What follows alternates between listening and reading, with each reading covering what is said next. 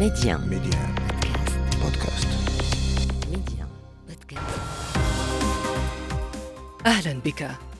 وقتما تريد وأينما كنت نطلعك على آخر الأخبار. محتوى إخباري يومي سريع دقيق ومختلف. كل ما يهمك في العالم بنقرة منك. أنا إبراهيم الغربي وهذا أخبار كاست على ميديا بودكاست. مرحبا. الحرب على غزة. حصيلة العمليات العسكرية الإسرائيلية ترتفع إلى عشرين ألف قتيل منذ بدء الحرب السابع من أكتوبر الماضي. وإسرائيل تأمر بإخلاء منطقة واسعة في خان يونس كبرى مدن جنوب القطاع بينما تتواصل الجهود للتوصل إلى هدنة. وفي نيويورك تتواصل مفاوضات شاقة في مجلس الأمن الدولي الذي أرجأ منذ بداية الأسبوع. التصويت على قرار يهدف إلى تسريع إيصال المساعدات الإنسانية إلى غزة. مشروع النص المعروض لا يتطرق إلى وقف إطلاق نار أو الوقف العاجل والدائم للأعمال العدائية.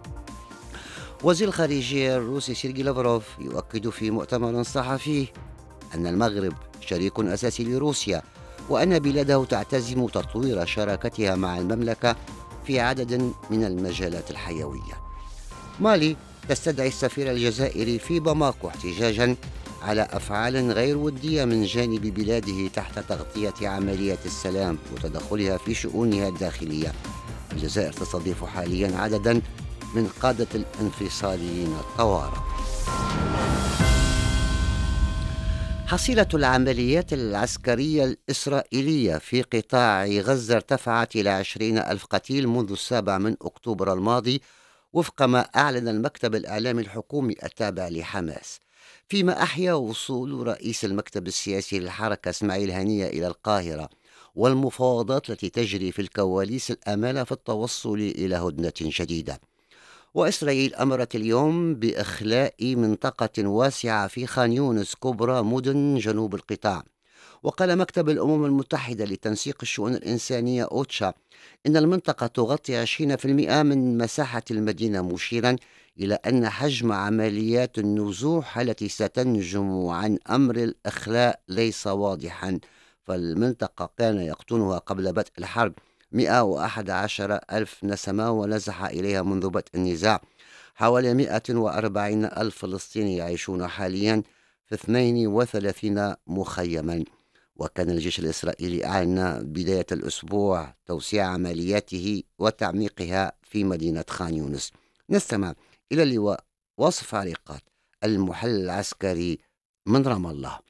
يعني بالتأكيد ما يجري على الأرض هناك مقاومة واشتباكات مستمرة بين الجيش الإسرائيلي والمقاومة الفلسطينية. يحاول الجيش الإسرائيلي التمدد نحو بعض المناطق في شرق خان يونس. يحاول أن يجمع معلومات أمنية واستخبارية عن بعض الأهداف ولكنه يتعثر من خلال التصدي له من قبل المقاومة الفلسطينية التي تشتبك معه من مسافة صفر وتوقع في خسائر سواء كان في الأرواح البشرية أو في الدبابات والآليات. الجيش الإسرائيلي حينما يعجز عن تحقيق أهدافه يستعين بالطائرات وبالمدفعية ومدفعية الدبابات ويلجأ إلى الضغط على المدنيين من خلال القصف الجوي وفي حرب سياسة الأرض المحروقة ونحن نتحدث الآن عن 20 ألف شهيد وأكثر من 80 ألف جريح. يعني الجيش الإسرائيلي أعلن أكثر من مرة أن المعركة الصعبة في خان يونس لأنها يوجد فيها أولا قيادات المقاومة ويوجد فيها كتائب للمقاومة الفلسطينية. يعني الصعوبة تتشكل أولا بالكثافة السكانية العالية في خان يونس وفي المقاومة الفلسطينية وقدرتها على التصدي والإعدادات لصد العدوان الإسرائيلي. حماس تجري محادثات في مصر إذن لمناقشة هدنة مؤقتة لمدة أسبوع مقابل إطلاق سراح أربعين رهينة من النساء والأطفال والذكور غير العسكريين. قابلة للتجديد بعد التفاهم حول فئات ومعايير جديدة للتبادل. وأشار مصدر مقرب من حماس إلى أن هذه الأفكار نوقشت في مباحثات إسرائيلية قطرية بعلم الإدارة الأمريكية. ومن جهة أخرى تجري إسرائيل حوارا مع قطر والولايات المتحدة. واعترف الرئيس الأمريكي جو بايدن بأنه ما زال هناك طريق طويل يتعين قطعه قبل التوصل إلى هدنه محتملة. لكن المتحدث باسم البيت الأبيض جون كيربي قال إن المناقشات الجارية بشأن الهدنة الجديدة المحتملة جدية للغاية. وتتواصل اليوم مفاوضات شاقة في مجلس الأمن الدولي الذي أرجأ منذ بداية الأسبوع التصويت على قرار يهدف إلى إيصال المساعدات الإنسانية إلى غزة. وأرجأ التصويت الذي كان مقررا الاثنين عدة مرات كان آخرها أمس بطلب من الولايات المتحدة. وتدعو النسخة الأخيرة من مشروع القرار الذي اقترحته الإمارات العربية المتحدة وما زال من الممكن تعديلها إلى وقف عاجل للأعمال القتالية للسماح بوصول المساعدات الإنسانية على نحو آمن وبدون عوائق وإلى اتخاذ تدابير عاجلة من أجل وقف دائم للأعمال القتالية. وهي صياغة تعتمد مقاربة أخف لهجة من النسخة السابقة التي دعت إلى وقف عاجل ودائم للأعمال القتالية. ويدين المشروع الذي لا يورد على غرار النصوص السابقة اسم حركة حماس كل الهجمات العشوائية ضد المدنيين وكل الأعمال الإرهابية ويدعو إلى إطلاق سراح الرهائن. وينتظر الآن موقف الولايات المتحدة ليحاول مجلس الأمن التحدث بصوت واحد عبر تصويت أرجئ مرات عدة. من واشنطن نتابع تعليق الإعلامي والمحلل السياسي الداه يعقوب. واضح جدا أن مجلس الأمن لا يستطيع مواجهة أمريكا من خلال إقرار التصويت بوقف إطلاق النار داخل غزة وإدخال المساعدات. ثلاثة أيام من تأجيل هذا التصويت في انتظار وصول سقف تفاوضي مع الولايات المتحدة الأمريكية إلى صياغة ترضى عنها. ويبدو أن الولايات المتحدة الأمريكية تقف خلف الدعوة إلى هذا التصويت. التصويت وكان هنالك تصويت آه، تمت فيه الأغلبية آه، تؤيد أن يكون هنالك وقف لإطلاق النار لكن شوبه بفيتو أمريكي ضد القرار. ويبدو أن وقف إطلاق النار آه، لن يمر عبر تصويت مجلس الأمن وسيكون الحل لمسار التفاوض الدائر حاليا من خلال وساطة مصرية قطرية ورغبة وإن لم يعلن عن عنها بشكل كامل من قبل آه، إسرائيل أن يكون هنالك إطلاق لسراح عدد من آه، الأسرى. بالتالي يبدو أن مسار الأمم المتحدة هو مسار عاجز بسبب آه، أمريكا وفيتو الذي دائما ما تقدمه ضد أي قرار لا يلقى هوى لدى إسرائيل. منتدى التعاون العربي الروسي أشاد في ختام أشغال نسخته السادسة التي احتضنتها مراكش على المستوى الوزاري بدور العاهل المغربي الملك محمد السادس رئيس لجنة القدس في دعم القضية الفلسطينية. وثمن وزراء الخارجية العرب ونظيرهم الروسي في إعلان مشترك دور الملك محمد السادس في دعم صمود المقدسيين. من خلال مشاريع ملموسة تنفذها وكالة بيت مال القدس الذراع الميدانية للجنة القدس. إلى ذلك أكد وزير الشؤون الخارجية والتعاون الأفريقي والمغاربة المقيمين بالخارج ناصر بوريطة في مؤتمر صحفي مشترك مع نظيره الروسي سيرجي لافروف أن العلاقات المغربية الروسية تاريخية ومتميزة وتطورت بشكل كبير بعد زيارة الملك محمد السادس إلى روسيا سنة 2002 التي توجت بالتوقيع على شراكة استراتيجية.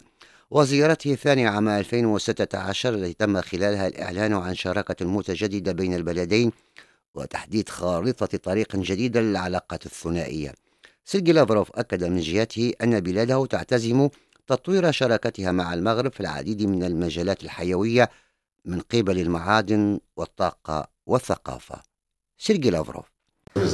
أجرينا المفاوضات الثنائية مفيدة جدا وناقشنا السير تحقيق الاتفاقيات التي تم وصولها على مستوى القمة بين جلالة الملك المغرب وفخامة الرئيس الروسي الاتحادية وكيف يتم تحقيق إعلان الشراكة الاستراتيجية من عام 2002 وإعلان الشراكة معمقة الاستراتيجية من عام 2016 وأكدنا أن هذه الوثائق قائمة واتفقنا أن سبل تفعيل شراكتنا قبل كل شيء في مجال الاستثمار والتجارة والاقتصاد والطاقة التكنولوجيا المعلوماتية الطاقة النووية السلمية وكثير من المسائل المختلفة بما فيها مثلا صيد البحري الثقافة ومجال التعليم ولكي نقوم بتحويل إلى الواقع الإمكانيات الواردة في هذه المجالات. اتفقنا ترتيب الاجتماع الدوري للجنة الحكومية المشتركة للتعاون التجاري الاقتصادي العلمي والثقافي في بداية العام القادم. وزير الخارجية الروسي أكد كذلك أن بلاده تدعم الوصول إلى تسوية مستدامة على أساس قرارات مجلس الأمن الدولي ذات الصلة لتسوية النزاع في الصحراء المغربية. كما أعرب سيرجي لافروف عن دعم روسيا لجهود الوساطة المبعوث الخاص للأمين العام للأمم المتحدة إلى الصحراء ستافان ديمستورا وزارة الخارجية المالية أعلنت أمس أنها استدعت سفير الجزائر في باماكو احتجاجا على أفعال غير ودية من جانب بلاده وتدخلها في الشؤون الداخلية لمالي.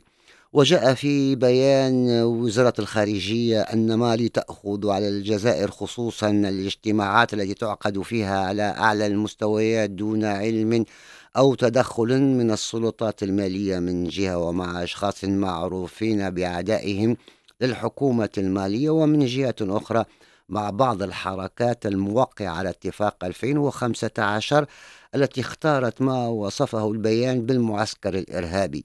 وحذر البيان أن من شأن هذه الأفعال أن تفسد العلاقات الجيدة التي تربط مالي بجارتها الشمالية. للتعليق معنا من العاصمة المالية باماكو محمد مصطفى سنغاري الباحث في الشؤون الإفريقية.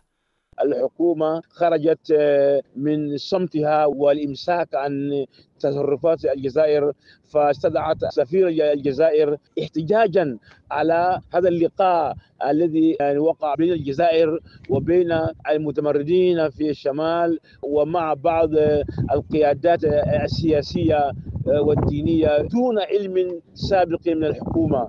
اذا فهذا أثار احتجاجا وتذمرا على الصعيد الرسمي مما أدى إلى هذا الاستدعاء لأول مرة للسفير الجزائري. والاحتجاج بشدة على مثل هذه التصرفات. ويعني الرأي العام المالي ليس راضيا تماما عن تصرفات الجزائر في ملف السلام في مالي. فطالما أثارت يعني تصرفات الجزائر تذمرا وخاصه في الصحافة وفي الرأي العام دائما يرى الرأي العام المواطنين الماليين مطرودين من الجزائر. فلذلك على الجزائر أن تتعامل يعني في ملف مالي مع الأمر الواقع وأن تتعامل بموضوعية وباحترام سيادة يعني الدولة والحكومة على كامل التراب الوطني. ونشرة أخبار كاست انتهت. أخبار كاست اختيارك اختر أن تشترك معنا.